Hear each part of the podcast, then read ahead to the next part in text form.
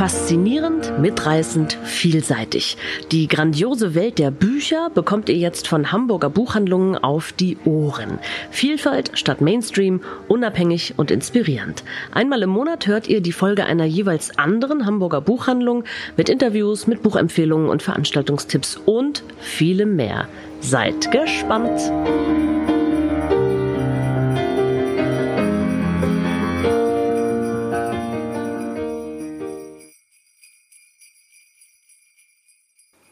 Hallo zusammen. Die nächsten Büchertipps kommen von Strips and Stories, dem Buchladen für Graphic Novels und anderen schönen Büchern. Ihr findet uns mitten in St. Pauli in der Wohlwildstraße. Unseren Laden gibt es seit zehn Jahren, das heißt, dieses Jahr feiern wir auch Jubiläum. Allerdings alles ganz pandemiefreundlich, fast ausschließlich ohne Veranstaltung. Eine gute Gelegenheit, äh, trotzdem mit Leuten in Kontakt zu kommen, ist natürlich dieser Podcast. Neben den ganzen Graphic Novels und Comics, die wir im Laden haben, findet ihr bei uns auch Romane und Kinderbücher. Einige davon werden wir euch jetzt vorstellen. Der erste Titel heißt Moms von Yong Xing Ma aus dem Hause Drawn and Quarterly.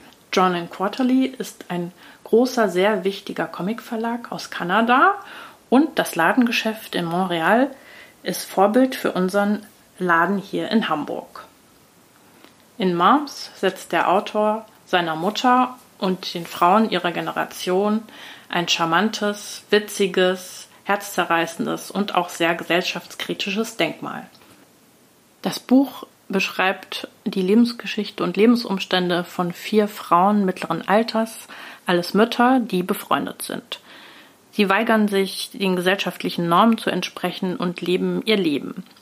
Sie haben Liebhaber, Affären, sie gehen in Clubs, sie rauchen wie die Schlote, sie verfallen im Glücksspiel und schlagen sich so durch.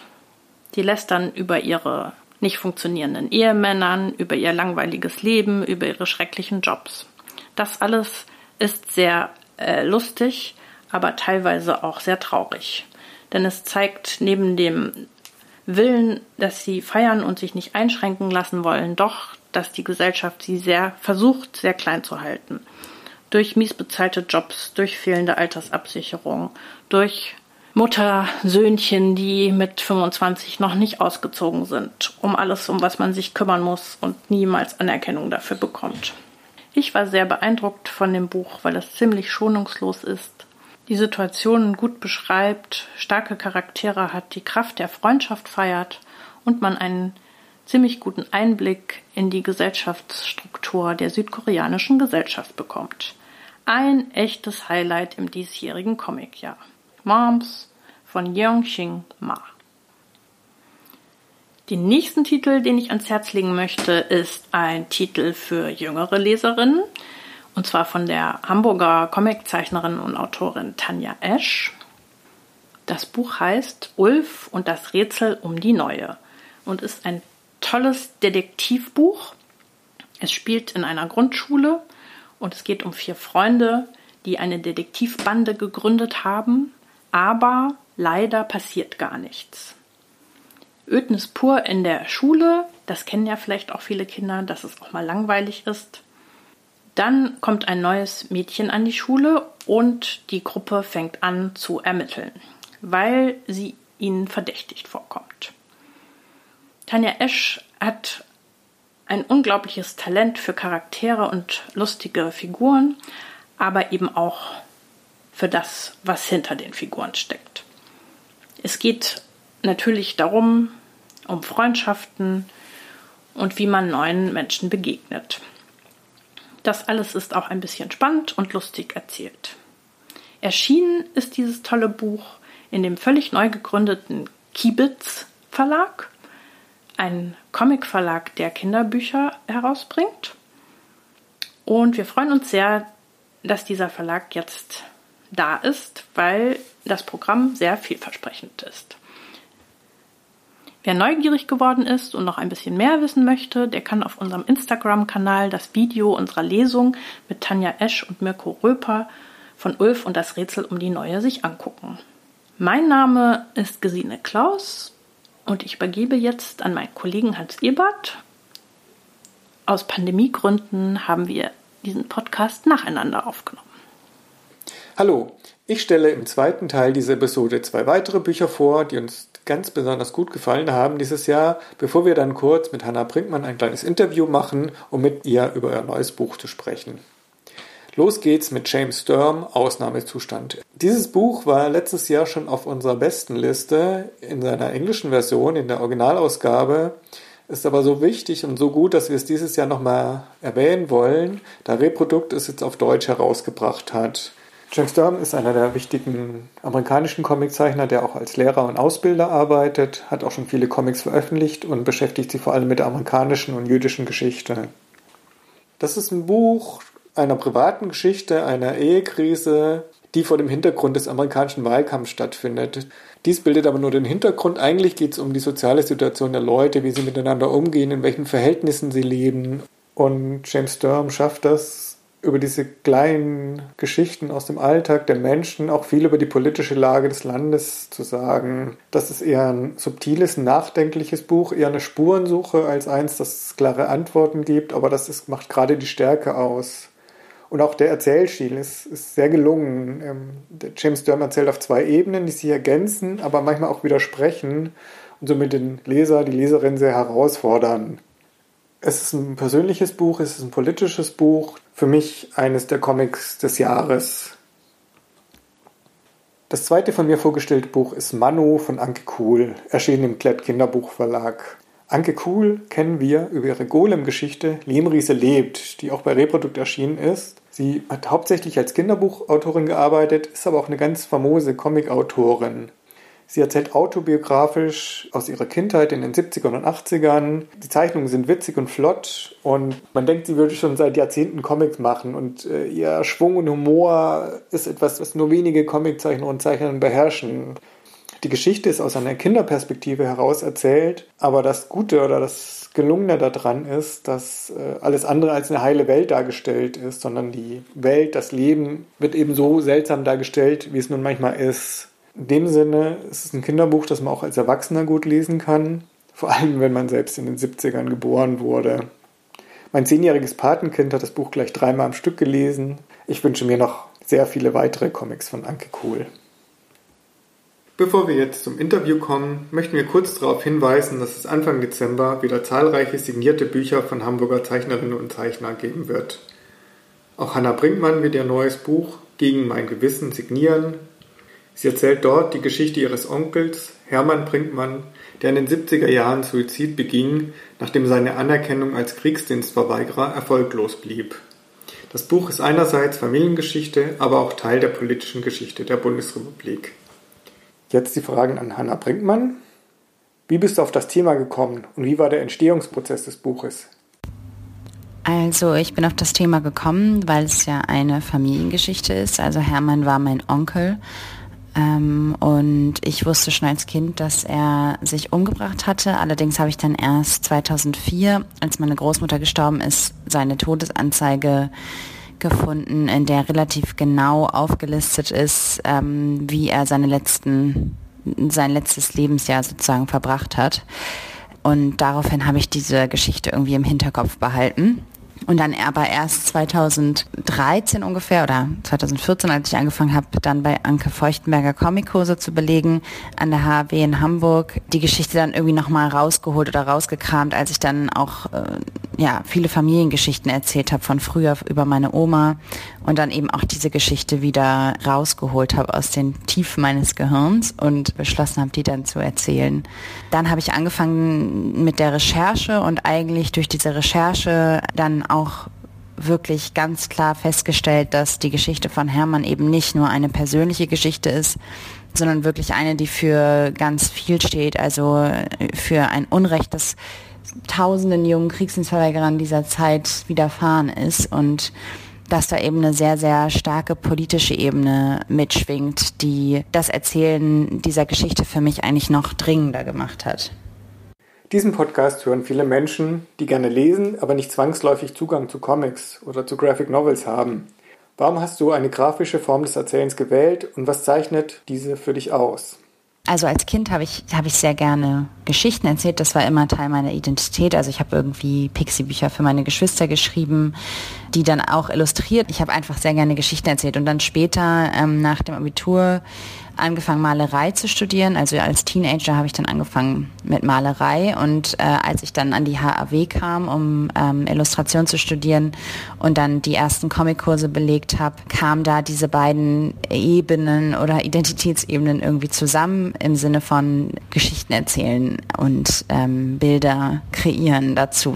Also das kam mir auf einmal sehr sinnvoll vor. Und äh, was ich besonders mag am Comic ist, dass man als Leser sich selber die Zeit nehmen kann, in der man durch diese Geschichte geht. Also man kann eben in einem Panel verweilen und die Hintergründe oder die eben dieses Panel auf sich wirken lassen und dann in das nächste weitergehen und so die Geschichte sehr langsam äh, lesen oder man liest sie eben ein bisschen schneller und geht schneller durch die Geschichte durch. Ähm, man ist, es ist einem aber vollkommen selber überlassen, wie viel vom Bild man einsaugt, wie viel vom Text. Und ich finde, dadurch eröffnet das nochmal eine ganz neue Gefühlsebene oder vielleicht ähm, kann man sich dann auch dadurch noch besser oder nicht unbedingt noch besser, aber vielleicht kann man sich dadurch dann eben auch auf eine ganz andere und besondere Weise mit den Figuren in den Büchern identifizieren und sie verstehen, indem man eben auch ja ihre Umgebung besser versteht, sieht und sieht, wo sie leben, wer sie sind und das eben auch durch diese ja dieses eigene Tempo des Lesens. Ähm, ich finde, das ist eigentlich ein sehr schöner Effekt, den die, die grafische Erzählung hat. Vielen Dank an Hannah Brinkmann nach London. Abschließen möchten wir diesen Podcast mit zwei Gratulationen. Es wurden in den letzten Wochen zwei Comicpreise vergeben. Einerseits an Nadine Pedde als Gewinnerin des Hamburger Literaturpreises in der Kategorie Comic für ihre Arbeit Gespenster der DDR. Die Hamburger Zeichnerin Mia Oberländer hat zudem gerade den Leibinger Comicbuchpreis gewonnen für ihre Arbeit Anna. Wir freuen uns sehr von Mia und sind auch ein bisschen stolz, dass wir ihre Arbeiten auch aus dieser Reihe während des Comic Festivals bei uns im Schaufenster haben. Herzlichen Glückwunsch an die beiden. Das war's von Strips and Stories. Vielen Dank fürs Zuhören. Bleibt zu Hause und liest Bücher.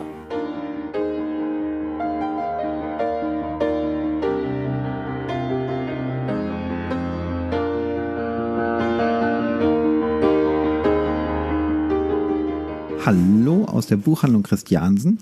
Auch wir wollen euch natürlich die Weihnachts- und Adventszeit ein wenig versüßen mit ein paar schönen Buchtipps. Und dazu habe ich meine Kollegin Suse hier. Äh, die fängt gleich mit ihrem ersten Buchtipp an. Was hast du uns denn mitgebracht, Suse? Ja, Andreas, vielen Dank für die freundliche Einleitung. Wir fangen ja jetzt erstmal mit den Kinderbüchern an und dann kommen später auch noch unsere Kolleginnen Sigrid und Julie dazu. Ich habe zunächst mal ein ganz tolles neues Weihnachtsbuch, eine ganz süße Geschichte der wunderbaren Kinderbuchautorin Kirsten Boye mitgebracht. Das heißt O du fröhliche Entführung im Untertitel eine ziemlich verrückte Weihnachtsgeschichte.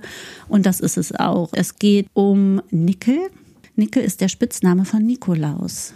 Das wird noch eine Rolle spielen. Nickel hat nämlich von seiner Oma ein Handy bekommen, jetzt schon in der Vorweihnachtszeit. Und auf diesem Handy taucht eine WhatsApp-Nachricht auf, die sehr kryptisch ist. Er fragt sich, wer ihm da schreibt und verabredet sich mit der Person in seinem kleinen Ort am Marktplatz und nach einiger Verwirrung stellt sich heraus, der Weihnachtsmann hat ihm geschrieben und der Weihnachtsmann glaubt, Nickel sei der Nikolaus. Und der Weihnachtsmann ist in Panik, denn es kann sein, dass Weihnachten dieses Jahr nicht stattfinden kann, denn die Wichtel sind in Streik getreten. Sie haben keine Lust mehr und können es auch nicht, diese äh, elektronischen Weihnachtsgeschenke, die die Kinder sich alle nur noch wünschen, statt wie früher schöne Holzeisenbahnen. Das können die Wichtel nicht, wollen die nicht. Und darum ist Weihnachten in Gefahr. Und Nickel, Nikolaus kann es vielleicht retten. Mal schauen, ob das klappt. Also es ist wirklich ein turbulenter und schöner Spaß ähm, für Kinder zum selberlesen, vielleicht so ab acht, würde ich sagen. Und zum Vorlesen aber auch schon ab fünf geeignet. Es ist in 24 Kapitel eingeteilt, also man kann es als Adventsgeschichte, als Adventskalender lesen, muss man aber nicht. Ist äh, wirklich sehr, sehr zauberhaft auch illustriert und schön für die Adventszeit. Und ja, Andreas, hättest du einen schönen Bilderbuchtipp für uns? Zufällig habe ich einen schönen Bilderbuchtipp und zwar den neuen Torben Kuhlmann. Wir haben ja in einem unserer letzten Podcasts hatten wir auch ein großes Interview mit ihm, das mir sehr viel Spaß gemacht hat, sehr interessant war. Äh, könnt ihr euch natürlich gerne nochmal anhören. Die Märzfolge. Ja, und er hat ein neues Buch rausgebracht, nachdem er angefangen hat mit Lindbergh, ähm, der fliegenden Maus. Dann kam Armstrong, die fliegende Astronautenmaus. Und Edison. was war noch? Edison, genau. Ähm, ja, und da ging es um die Glühbirne. Und jetzt kommt Einstein. Und zwar geht es wieder um eine kleine Maus, die äh, einem ganz bestimmten Termin entgegenfiebert, nämlich Dem großen Käsefest. das Käsefest ist es genau. Es spielt in der Schweiz, ne? Und In der Schweiz. In der Schweiz. Und sie fiebert da auf jeden Fall ganz doll drauf hin und äh, hat auch einen Kalender, den sie jeden Tag ganz gewissenhaft umblättert. Und dann ist der große Tag endlich da und sie freut sich, läuft dahin und es ist schon vorbei. Sie hat irgendwie Verpasst. einen Tag verpasst und äh, ja, ist völlig verzweifelt und trifft da in diesen verlassenen Räumen eine andere Maus, die so aus Scherz sagt, naja, du kannst ja in der Zeit zurückreisen. Ja, ähm, das versucht sie auch, zuerst indem sie diverse Uhren 24 Stunden zurückstellen möchte, aber es klappt alles irgendwie nicht so richtig.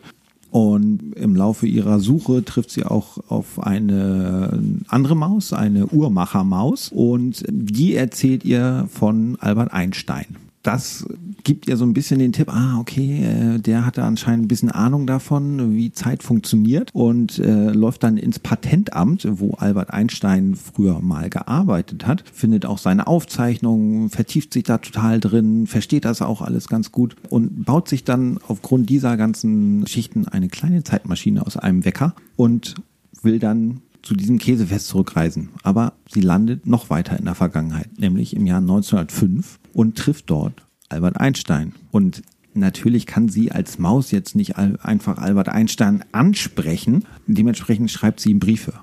Und die beantwortet Albert Einstein auch immer, sehr gewissenhaft. Und so diskutieren die beiden über Zeit und Die Relativitätstheorie ja, noch, nicht. wirklich, äh, sondern es geht eher um die Möglichkeit der Zeitreise. Natürlich ist die Relativitätstheorie da inbegriffen, aber die wird nicht wirklich genannt. Aber durch diesen Dialog findet die Maus den entscheidenden Tipp, wie sie das hinkriegen kann, dass sie zu diesem Käsefest kommt. große Und ähm, im letzten Hinweis, den ich nicht verraten will, Okay. Entscheidet sich, dass Albert Einstein wahrscheinlich den letzten Tipp für die Relativitätstheorie bekommt. Und zwar von der Maus. Ja, Tja, dieses Buch ist ja eigentlich ein Kindersachbuch. Aber ähm, würdest du auch sagen, jemand, der Lust hat, sich mit Einstein und der Zeit und diesen Dingen zu beschäftigen, könnte das auch noch interessant finden? Unbedingt. Also ich bin nun wirklich kein Physikexperte. Natürlich hat man das alles schon mal gehört und so, aber verstehen als Otto Normal Physikschüler tut man es eigentlich nicht. Aber das erklärt Torben Kuhlmann auch nochmal im Anhang. Ganz verständlich und, und einfach. Natürlich reicht das auch nicht, um da äh, selber eine Doktorarbeit drüber zu schreiben, aber man versteht es wirklich ganz gut. Und alle Bücher von Torben Kuhlmann sind Familienbücher und, und für, für alle Menschen, die tolle Bilder mögen und tolle Geschichten mögen. Und es ist einfach eine grandiose Kombination. Richtig ich gute habe Kunst. nichts gefunden jemals danach, was besser ist als Torben Kuhlmann. Sehr schön. So, dann kommen wir jetzt nochmal zu den Büchern für ältere Kinder. Eine meiner Lieblingsautorinnen ist Anna Wolz. Du hast, glaube ich, jedes Buch von ihr gelesen bis jetzt. Ne? Jedes Jahr. Ich liebe sie. Und fand's alle gut. Ja, die trifft irgendwie den Ton der Kinder und Jugendlichen so und schreibt immer so berührende und schöne Geschichten. Das hat sie hier auch gemacht. Ist ein kleines Buch. Es hat, glaube ich, nicht mal 100 Seiten. Nochmal eben gucken. Und es spielt in Holland am Eiselmeer. Ja, es sind tatsächlich knapp 90 Seiten nur. Ab wie vielen Jahren? Ja, ich würde sagen ab zehn. So. Es geht um Atlanta, die einen verrückten Plan hat, die nämlich um das Eiselmeer fahren möchte. Sie hat irgendwie die Vorstellung, dass wenn sie das hinkriegt, dass ähm, ihre Mutter, die auf die Diagnose wartet, ob ihr Krebs jetzt wiedergekommen ist oder ob sie ähm, es schafft, gesund zu werden, ähm, das wird sich am nächsten Tag entscheiden und ähm, Atlanta glaubt, wenn sie irgendwie sowas ganz Verrücktes tut, dass sie damit die Entscheidung beeinflussen kann oder dass sie ihren Eltern auch damit zeigt, ähm, wie wichtig sie ihr sind, weil sie bisher mit der Krankheit, also sie hat sich da mal so ein bisschen rausgehalten, aber natürlich treibt sie das alles sehr um. Also sie fährt mit dem Fahrrad und ähm, hat einen Zusammenstoß auf dem Weg einem Jungen, der auch Fahrrad fährt, Finlay. Und, ähm, sie ist erst sehr genervt von ihm und merkt dann aber, sie fahren dann zusammen, dass sie zu zweit eigentlich doch Vorteile haben und stärker sein können. Ja, das wird eine ganz berührende Freundschaftsgeschichte und fand ich sehr, sehr ähm, ja, berührend und ganz schön wieder geschrieben, wie die beiden Freundschaft schließen und es dann auch relativ gut ausgeht. Ja, ich wollte gerade sagen, es wird ja häufig dann, wenn man ein Buch vorstellt dann, und das Thema Krebs kommt drin vor, dann mhm. ist ja häufig so, dass dann, oh nee, dann ist doch nicht so gut. Ähm, ja. Ja, natürlich. Also es Spielt das eine große Rolle oder ist nee. es eigentlich einfach nur, die Geschichte braucht einen Auslöser? Ja, es ist so ein bisschen, also es ist im Hintergrund halt. Natürlich beschreibt Atlanta auch, wie sie damit umgegangen ist in der ganzen Zeit dieser Krankheit jetzt. Aber eigentlich geht es hauptsächlich um diese verrückte Fahrradtour und was sie da erleben und eigentlich um eine Freundschaft, die dort ihren Anfang nimmt und die dann auch über diese äh, Fahrradtour hinaus so Bestand haben wird. Was hast du denn noch mitgebracht? Ja, ich habe noch ein Buch, was mich wirklich sehr beeindruckt hat, weil mich die Thematik auch selber sehr interessiert und mir das nicht vorher bewusst war. Und zwar von Grit Poppe, Alice Littlebird in, bei Peter Hammer erschienen. Das ist die Geschichte eines Cree-Mädchens, ähm, die in Kanada lebt. Und ich wusste nicht, dass die kanadischen Behörden Kinder von ihren Eltern getrennt haben und dann in so meistens katholische Umerziehungsheime gesteckt haben. In welchem Zeitraum? Von Ende des 19. Jahrhunderts bis Ende des 20. Jahrhunderts. Also die letzte Umerziehungsanstalt wurde 1996 erst geschlossen. Mhm. Ist also natürlich eine, eine traurige Thematik, aber das Buch ist wirklich toll und spannend. Also es geht halt um Alice, die mit ihrem Bruder zusammen, beziehungsweise eigentlich werden die getrennt in dieses Heim gesteckt. Ihr Bruder ist schon zwei Jahre vor ihr der Familie weggenommen worden und in das Heim gesteckt worden. Und jetzt zwei Jahre später geschieht dasselbe auch Alice. Die Kinder kommen in dieses Heim und werden völlig ihrer Wurzeln beraubt. Also sie dürfen, also ihre Namen behalten sie nicht, sie sind nur laufende Nummern. Ich glaube, Alice ist Nummer 47, ihr Bruder ist Nummer 11. Sie dürfen ihre Sprache nicht sprechen, sie dürfen auch die Geschwister dürfen nicht miteinander hm, sprechen, Furchtbar. weil Jungs und Mädchen getrennt sind. Wie gesagt, der Indianer sollte aus den Kindern herausgetrieben werden, hm. wie so eine Teufelsaustreibung. Ja, Alice schafft es mit Hilfe der Köchin Kontakt zu ihrem Bruder aufzunehmen und der hat schon seit längerem einen Fluchtplan im Kopf, den er jetzt zusammen mit seiner Schwester durchführen will. Und anfangs gelingt es auch. Also sie entkommen beide, aber ihr Bruder muss nochmal zurück, um noch was zu erledigen und kommt nicht wieder. So, und Alice ist nun alleine auf sich gestellt und muss sich durchschlagen, eventuell auf ihren Bruder warten. Und es ist eine Abenteuergeschichte, währenddessen Nein, ich, nein, das will ich gar nicht verraten. Nicht so viel verraten. Nee, genau. Ich, also es ist eine tolle Abenteuergeschichte, ein historischer Roman. Und darfst du denn sagen, wie es ausgeht? Nein, das darf Kann man nicht. Man nicht sagen. Nein, hm, okay. nein, nein, das darf man nicht sagen. Und was würdest du zum Alter sagen? Ab ja, also zwölf würde ich schon sagen, die Gewalt, die den Kindern angetan wird, sowohl psychisch als auch physisch, nicht großartig äh, ähm, da wird nicht großartig ins Detail gegangen, sondern es wird immer nur angedeutet eigentlich, so dass man sich denken kann, was da so weiter noch passiert und mhm. äh, das ist schlimm genug. Ne? Äh, aber deswegen würde ich schon sagen, zwölf müsste man schon sein. Okay, also ein wichtiges Thema und ein guter historischer Roman. Und bitte nur, weil das Mädchen ein Protagonist der, oder der Protagonist ein Mädchen ist, unbedingt auch für Jungs empfehlenswert. Jetzt sitze ich hier mit unserer wunderbaren Auszubildenden Julie. Sie ist 20 Jahre alt, eine Leseratte und verschlingt einen Roman, auch Jugendroman nach dem anderen und hat uns heute ihren neuen Liebling mitgebracht von Kate Skelzer, Fans des unmöglichen Lebens, aus dem amerikanischen Englisch übersetzt von Katrin Frischer. Julie, worum geht's? Es geht um drei Jugendliche an einer Schule. Mira kommt neu an eine Schule, eine schöne Privatschule, nachdem sie ein Jahr lang gar nicht zur Schule gegangen war, da sie aber eine schweren Depression gelitten hat. Nun soll sie sich dort neu zurechtfinden und wird von Jeremy gefragt, ob sie mit in seinen neuen Kunstclub möchte. Den hatte ein Lehrer ihm vorgeschlagen, damit er selbst sich wieder besser in die Schule integrieren kann und neue soziale Kontakte findet. Denn auch für ihn endete das letzte Schuljahr eher unschön mit einer Mobbing-Kampagne gegen ihn. Mira bringt in diesen Club noch mit ihren besten Freund, Sebi. Sebi wirkt wie der immer fröhliche, zu Scherzen aufgelegte Typ. hat immer Zeit für alles, aber hinter dieser Fassade verstecken sich so einige Probleme. Zusammen fühlen die drei sich unverwundbar und sind immer wieder zu neuen Abenteuern aufgebrochen. Aber ihre Mitschüler und Eltern werden es ihnen nicht immer leicht machen. Und so einfach funktioniert es dann letztendlich doch nicht mit dem Leben. Das heißt, es ist eher jetzt ein, ein schwerer Roman. Das sind ja recht schwere Themen, Depression, Mobbing. Ja, es sind schon schwere Themen. Es kommt dann noch einiges später dazu, was ich jetzt nicht verraten möchte.